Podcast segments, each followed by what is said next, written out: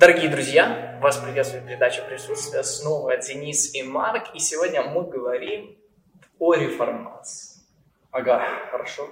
Об богословской мысли реформации, конкретно будем обсуждать книгу Алистера Макграта. Ну что сказать об этой личности, об этом авторе? Это, конечно, такой вот, я бы сказал, титан в академическом мире, в богословском академическом мире. Может быть, скажешь пару своих впечатлений после прочтения данного произведения? Добротный труд, насколько я понимаю, один из э, самых известных обзоров исторической и богословской э, исторического и богословского наследия реформации. Алистер Макград рассматривает реформацию в историческом контексте, но самое большое внимание он уделяет именно богословскому и философскому срезу, он пытается понять, каким образом, э, каков контекст, в котором реформация стала возможной, каков контекст того, как она вообще происходила, что люди писали, что думали, о чем спорили прежде всего. Да, потому что э, доктрины церкви складываются прежде всего в каком-то живом ответе, реакции, в живом диалоге с и между разными людьми, которые пытаются быть верными одному общему а, принципу личности Христа. И он смотрит в будущее, конечно же, тоже, пытаясь показать, каким образом реформация сыграла свою ноту в симфонии.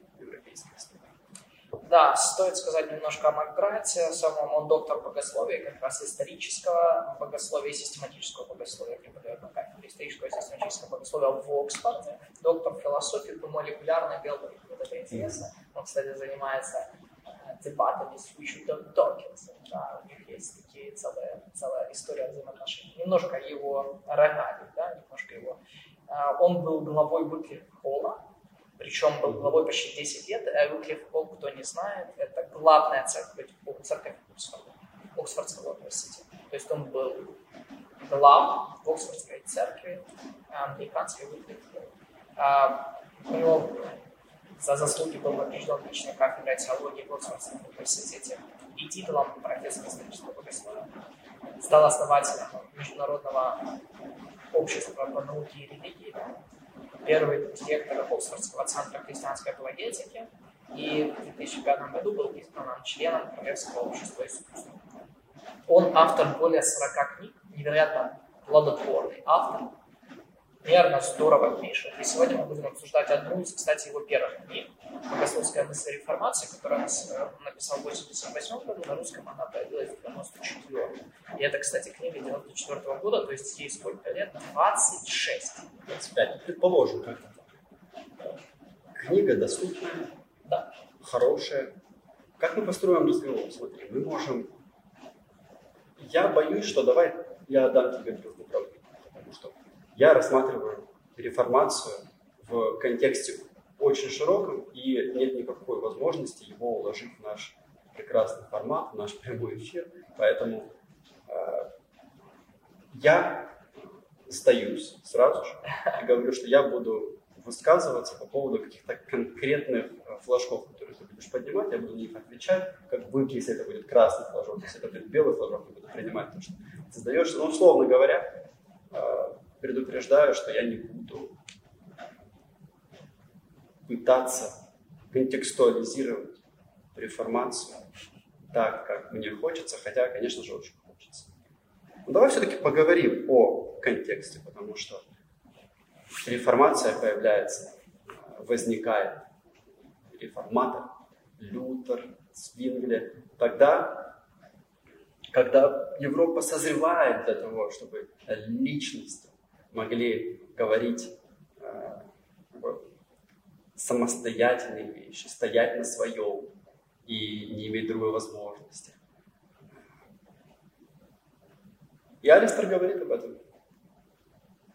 Да, он говорит именно... Мне, мне нравится, что это действительно научный труд, и потому что он родился после лекций в Оксфордском университете по реформации оксфордским студентам, он благодарит в самом начале, говорит, потому что для многих это такой какой-то непосильный труд, и есть искушение сказать больше о социальных да, последствиях, предпосылках и факторах реформации, в то время как он обращает наше внимание именно на богословские идеи. Но ты правильно начал с контекста. Нам нужно учитывать контекст, почему реформация началась в такое-то время, и какой контекст этому присутствовал. Поэтому давай поговорим о факторах и предпосылках. Ну, конечно, я думаю, первым, как он сам называет, в принципе, первым фактором это состояние католической церкви. Было предпосылкой. Давай поговорим об этом. Каково состояние католической церкви в начале, в конце 15 в начале 16 века?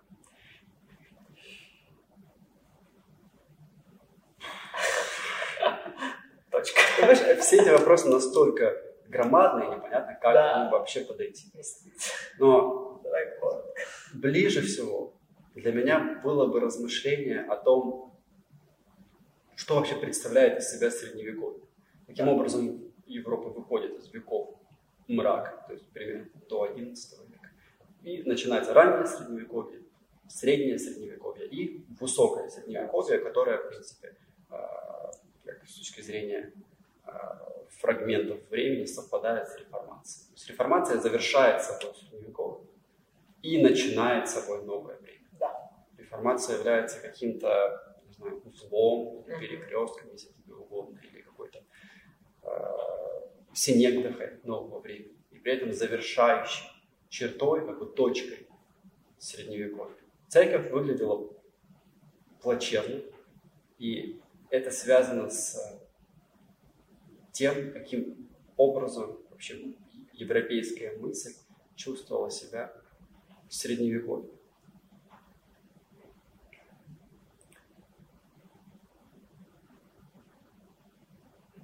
Происходило расхождение между живым опытом и богословием, которым занимались монахи в монастырях или в университетах, но опять же монахи, потому что главными, схоласт, главными схоластами были монахи из разных орденов. У каждого ордена был свой родоначальник, да, Дон Скотус, Ама Аквинский.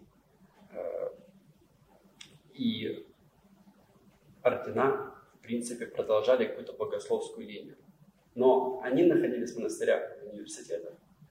Э, и в отдалении от реального религиозного, мистического, повседневного опыта людей. Этот разлом постепенно э, ухудшался и ухудшался. Да, по сути, проблема, ведь вот часто говорят, что наверняка была проблема там с религиозностью в средних веках, но на самом деле в преддверии реформации росло а, уровень благочестия и религиозности среди народных масс. То есть люди становились все более религиозными, в то время как верхушка власти, да, конкретно церковная власть, мы видели реальные проблемы, потому что занять, например, место епископа или настоятеля в церкви, это было дело статуса и денег.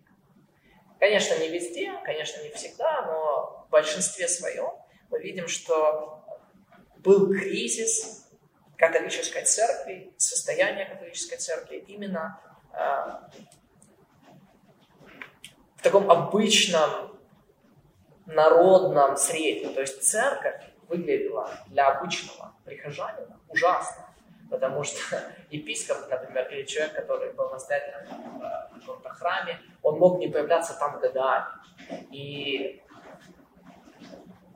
это воспринималось больше даже с э, экономической точки зрения, потому что у священников, у священства, у духовенства было очень много привилегий. Например, они были освобождены от налогообложения. Да? Они получали, понятно, три заработную. То есть э, все это создало такой вот кризис э, духовной власти и отсутствие благочестия в, внутри церкви, конкретно среди служителей, что нагнетала обстановку, да, и это будет еще один фактор, отдельный социальный фактор, как, как все складывалось. Но также важный фактор, если можем перейти дальше, ориентироваться, это книга печатная. О том, что на этом срезе, в этом стыке появляется возможность печатать. И здесь э, Макрат говорит, что нельзя переоценить важность книгопечатной реформации. Гутенберг вместо переписывания книг появляется печатный Библия, Новый Завет и, конечно же, отцы церкви, потому что это считалось золотым веком, да, первых пять веков, золотым веком христианства, начинаются печататься. И у людей появляются оригиналы первоисточника. Да, люди могут обращаться к первоисточнику. Разум Роттердамский издает Августина, святого Августина Блаженного, издает э, Библию. Считается, что считается возможным, что Лютер пользовался именно этими образцами, когда изучал Писатель до того, как сделал свой перевод на немецкий, а на греческий, разум. Хорошо, я предлагаю тогда поднять два флажка или, скажем, начертить две линии, которых мы можем уже продолжить наше путешествие. С одной стороны, церковь, общественный анализ. Церковь погрязла, как я себе это вижу, в повседневной жизни. То есть церковь стала частью э, обычных, очень неприятных по сути, рыночных отношений. То есть должности в церкви, какие-то услуги, э, отпущение грехов в индульгенциях. Все это стало теперь частью типичных, таких очень человеческих, бытовых, бытовых можно сказать, светских, чуть ли светских отношений, несмотря на как бы, свой сакраментальный характер таинств. Они все не были спасены от каких-то естественных э, рыночных отношений. И, скажем, эта линия приводит к тому, что Лютер радикально вырывает религиозность из общественных рыночных отношений в сферу чисто внутреннего, личного отношения к Богу, личной веры, которая не может быть каким-то образом усовершенствована или э, ухудшена из-за того, что, скажем, посредничестве церкви или других людей, но сама предстает перед Богом лично. То есть Лютер пытается спасти религию, спасти церковь от этого погружения в очень человеческие, очень э, падшие отношения. С другой стороны, и с этим э, рифмуется твое обращение к книгопечатанию. Для меня книгопечатание входит в другую, скажем, линию, которая ведет к реформации. Скажем, к другой ноге реформации. Uh-huh. Если реформация ходит на двух ногах, может, мы добавим потом третью, если вспомним новую, ты будешь перечислять новую, может, она потом станет, не знаю, сороконожкой или чем-то еще. Но пока она идет на двух ногах для меня, я предлагаю смотреть реформацию так. С одной стороны, это будет э, вырывание церкви из запутанной паутины общественных отношений в срез личного благочестия, если тебе угодно. Но с другой стороны, книга печатания. Книга печатания относится вообще к тому, как люди мыслят, как люди знают. И здесь я уже сказал раньше, о Средневековье, о том, как, с одной стороны, есть, как ты говорил, реальная религиозная жизнь конкретных людей. Вот в чем Средневековье все-таки хорошо, если тебе угодно. Средневековая Европа – это христианская Европа. И христианской Европе нужно с чего-то начинать. Естественно, скажем, изначально, то есть дефолтное состояние любого народа, решенного не так давно, да, э, это языческое состояние. Это какие-то обычаи, устои, какие-то верования, э, поклонения. Ну и, в общем, такое расшатанное сознание.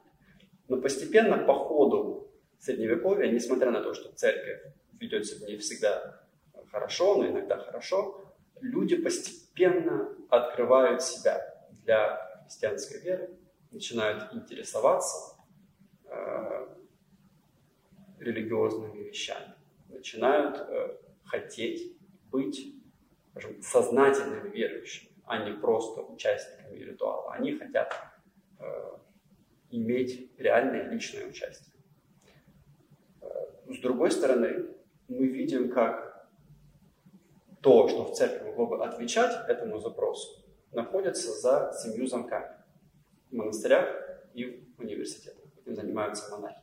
И схоластика, которой они занимаются, то богословие, которым они занимаются, в принципе, носит имя, которое стало чуть ли не ругательством, особенно в э, эпоху реформации, с точки зрения гуманистов и с точки зрения многих реформаторов. И до сих пор для нас схоластика э, ассоциируется с чем-то абстрактным и очень несущественным, с какими-то странными вопросами о том, сколько э, ангелов, ангелов может вместиться да, на, кончике, э, на кончике иглы или что-то в этом роде. И что происходит с сознанием? Со знанием. Покуда эти люди сидят в монастырях, в университетах и занимаются этими абстрактными вещами. Их религиозное знание очень отрывается от реального мира. То есть они сидят у себя в келье, читают книги, размышляют ими. И таким образом они как бы замыкаются внутри собственного мышления. То есть можно увидеть очень четкий переход, например, в том, как люди читают. И книга печатания с этим связана. Как люди читали раньше, особенно во времена отцов церкви, раннего средневековья. Люди собирались вместе и занимались чуть ли не пением Писания. Это было таким, таким сценическим действием, где люди не особо проникали в такой индуктивный смысл того, что стоит за этим, э, за этими словами, за этими событиями, но просто переживали себя как участников этих событий, как, персонажа, как человека, который э, поет. И когда ты поешь, ты не просто размышляешь, ты задействуешь, опять ты задействуешь свое э, процедурное знание, как тебе нужно использовать свои голосовые связки, чтобы люди не убежали и не посчитали твое имя ужасно, как ты должен подавать себя. То есть мы видим, что сначала люди познавали Писание, в принципе, познавали мир как участники каких-то событий, какого-то процесса, какого-то э, текста, живого текста. И постепенно, закрывшись в монастырях, в университетах, люди стали познавать текст индуктивно, с помощью каких-то утверждений, которые можно брать в веру, о которых можно спорить, которые можно рассматривать на чисто умозрительном, абстрактном уровне. То есть постепенно люди стали воспринимать э, Библию не как живой мир, в котором они могут быть участниками, а как набор каких-то утверждений, которые мы можем, э, которыми мы можем жонглировать, которыми мы можем растягивать, которыми мы можем э, принимать на веру или не принимать на веру, о которых мы можем спорить. Но они имеют чисто посредственное отношение к реальной моей жизни, к моему реальному поведению, к реальным поступкам. Таким образом, к наступлению книгопечатания, э, когда книги становятся личными, опять же, в монастырях, скажем, сколько было, э, даже в монастырях, сколько было книг, не так много, потому что их нужно было переписывать, их читали, их выдавали кому-то, кому-то не выдавали, их читали в основном вместе во время богослужения или во время совместного чтения. Но теперь у каждого человека появляется свой собственный документ, свой собственный текст. И он тоже может, как эти монахи в кельях, теперь думать о нем э, самостоятельно. Таким образом менять вообще свое представление о том, что значит знать что-то. Теперь знать это не э,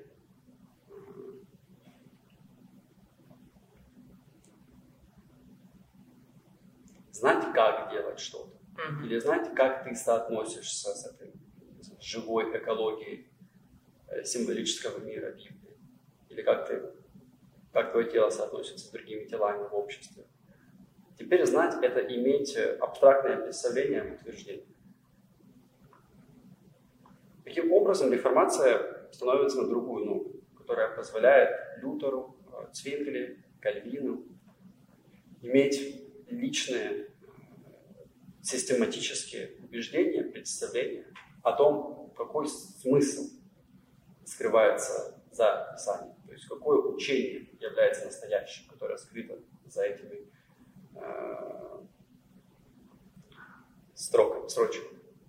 По сути, да, мы можем, наверное, все предпосылки свернуть, наверное, конечно, их много, но и просто мы можем их свернуть к двум, да, связанные с церковью, да, то есть это богословские предпосылки и социальные предпосылки, те сдвиги, которые происходят в обществе.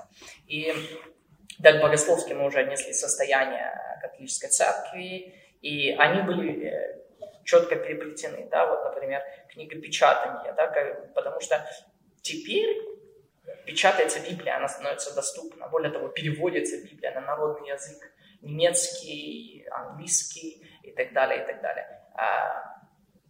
И печатаются отцы церкви.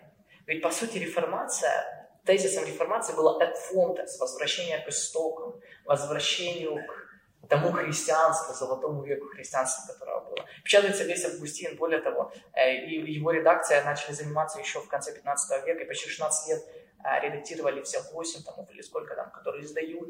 И теперь тоже важным элементом, что пока книга печатания начиналась, ну такие, да, фолианты, они все-таки таких э, основные труды, они были достаточно дорогие. И поэтому в основном их покупала элита. Те, кто мог, кто был, во-первых, образован, а во-вторых, кто мог себе позволить. Поэтому мы видим, что реформация во многом начинается с элит сверху, да, с интеллектуальной элиты Европы. Следующим фактором является важность независимость городов авторитет городов, да, магистратов. А, и Маград говорит много об этом, да, о магистрской реформации. Ну, стоит учитывать, что Лютер, Кальвин, Свингли, а, Беза, да, и так далее, э, это все магистрская реформация. Что такое магистрская реформация? Это реформация, которая происходит в связи с городским самоуправлением, городским самоуправлением гражданскими властями. И невозможно представить себе ну, магистрскую реформацию без таких гражданских властей. Э, я прочитаю цитату. Североевропейская реформация базировалась в основном в городах. В Германии население более 50 и 65 имперских городов положительно отнеслось к реформации, причем э, население лишь пяти городов предпочло полностью игнорировать ее. То есть мы видим, да, что Страсбург, Берн, Базель, Цюрих, Женева, Гален, все это становится местом, местом взаимодействия и это место взаимодействия религиозной реформации вместе с э, городскими властями. Поэтому мне нравится, что Макдрат, он, в принципе, честно говорит о том, что представить там, Кальвина без Женевы невозможно, как и Женеву без Кальвина, да, то есть взаимосвязь. Так, мы поговорили о фактах. Есть факторы, да, которые влияют. Это социальные факторы, например, печатание, их много-много, да, состояние церкви, это влияние городов, важность городов. И начало реформации принято считать 1517 год, 31 октября, Мартин Лютер прибывает свои знаменитые 95 тезисов к дверям Виттенбергского собора. Да? По-моему, это был собор. Да, это город небольшой, университет. Да, да, да, второсортный, как говорит Маград. И эти все, по сути, 95 тезисов, если вы читали, они направлены против индульгенции. И они говорят об оправдании веры. Да? То есть это, в принципе, для Лютера становится такой основной доктриной, вокруг которой он и строит э, свое смелое учение, да, смелое движение. Ведь, по сути, Лютер изначально не хотел отделяться, он не хотел уходить из лона католической церкви. Их мечта была в том, чтобы очистить католическую церковь, очистить но при всей своей строгости мне нравится, что и все реформаторы в основном, как бы они ни называли, там, они проклинали папистов, да, какими бы они ни называли их, там, как любимое слово каналии у, у Кальвина, они называли его церковью, церковью. То есть это не было каким-то. И только потом Лютер понял, что это невозможно, поймет, что да, после того, как Булла, а, после Вормся, собора разбирательства, да, он поймет, что необходимо собственное движение. Но о чем это все? Это о том, о личной истории Лютера, как Лютер сам испытал важность доктрины оправдания по вере. Там, где он мучился, да, вот э, если представить биографию Лютера, он был монахом, как он мучился от того, что он не ощущал себя спасенным. Он был самым приверженным монахом. Он много делал а, работы по монастырю, он много молился, но он не ощущал себя спасенным, он не ощущал себя оправданным. И когда он изучал послание к римлянам, да, да там читал лекции в университете, он понял всю важность такие направления. Поэтому, если можно, э, об этом же он и спорил с Разом, об этом он очень благодарил Разума в их э, диспутах, о том, что тот обратил внимание на важность э, доктрины по оправданию по потому что сказал, это на самом деле центрально. На этом церковь Рибах стоит и падает где Лютер утверждает, что мы спасаемся не какими-то своими делами, да, ведь Лютер представлял все-таки католическую церковь своего времени пелагианской или полупелагианской, которая полагала на действие человека, да, где ты мог своими заслугами, своим статусом каким-то образом приобрести себе местечко в раю или, по крайней мере, отработаться потом в чистилище. И а, Лютер, он сказал, нет, мы спасаемся исключительно благодаря заслугам и делам Иисуса Христа, и мы оправдываемся верой. Для него это фундаментальная идея. Хочешь что-то добавить а, об этом? Ну, насчет магистрской реформации. Если уже брать в отдельности две эти линии, с одной стороны личная, с другой общественная. И личная связана с опять с представлением о том, что значит знать, с представлением о познании, с представлением о, опять же, например, оправдании. И Лютер, прежде всего, заинтересован не в церковных, общественных моментах, а в одном конкретном вопросе. Каким образом я э, да, и Лютер уже мыслит как личность. Он, он не мыслит в монастырских категориях, в такой общественной жизни, правил, э, межличностных отношений. Он представляет собой новую форму жизни, которая, в принципе, и родилась в средневековой Европе. Это мыслящая личность, которая скажем так,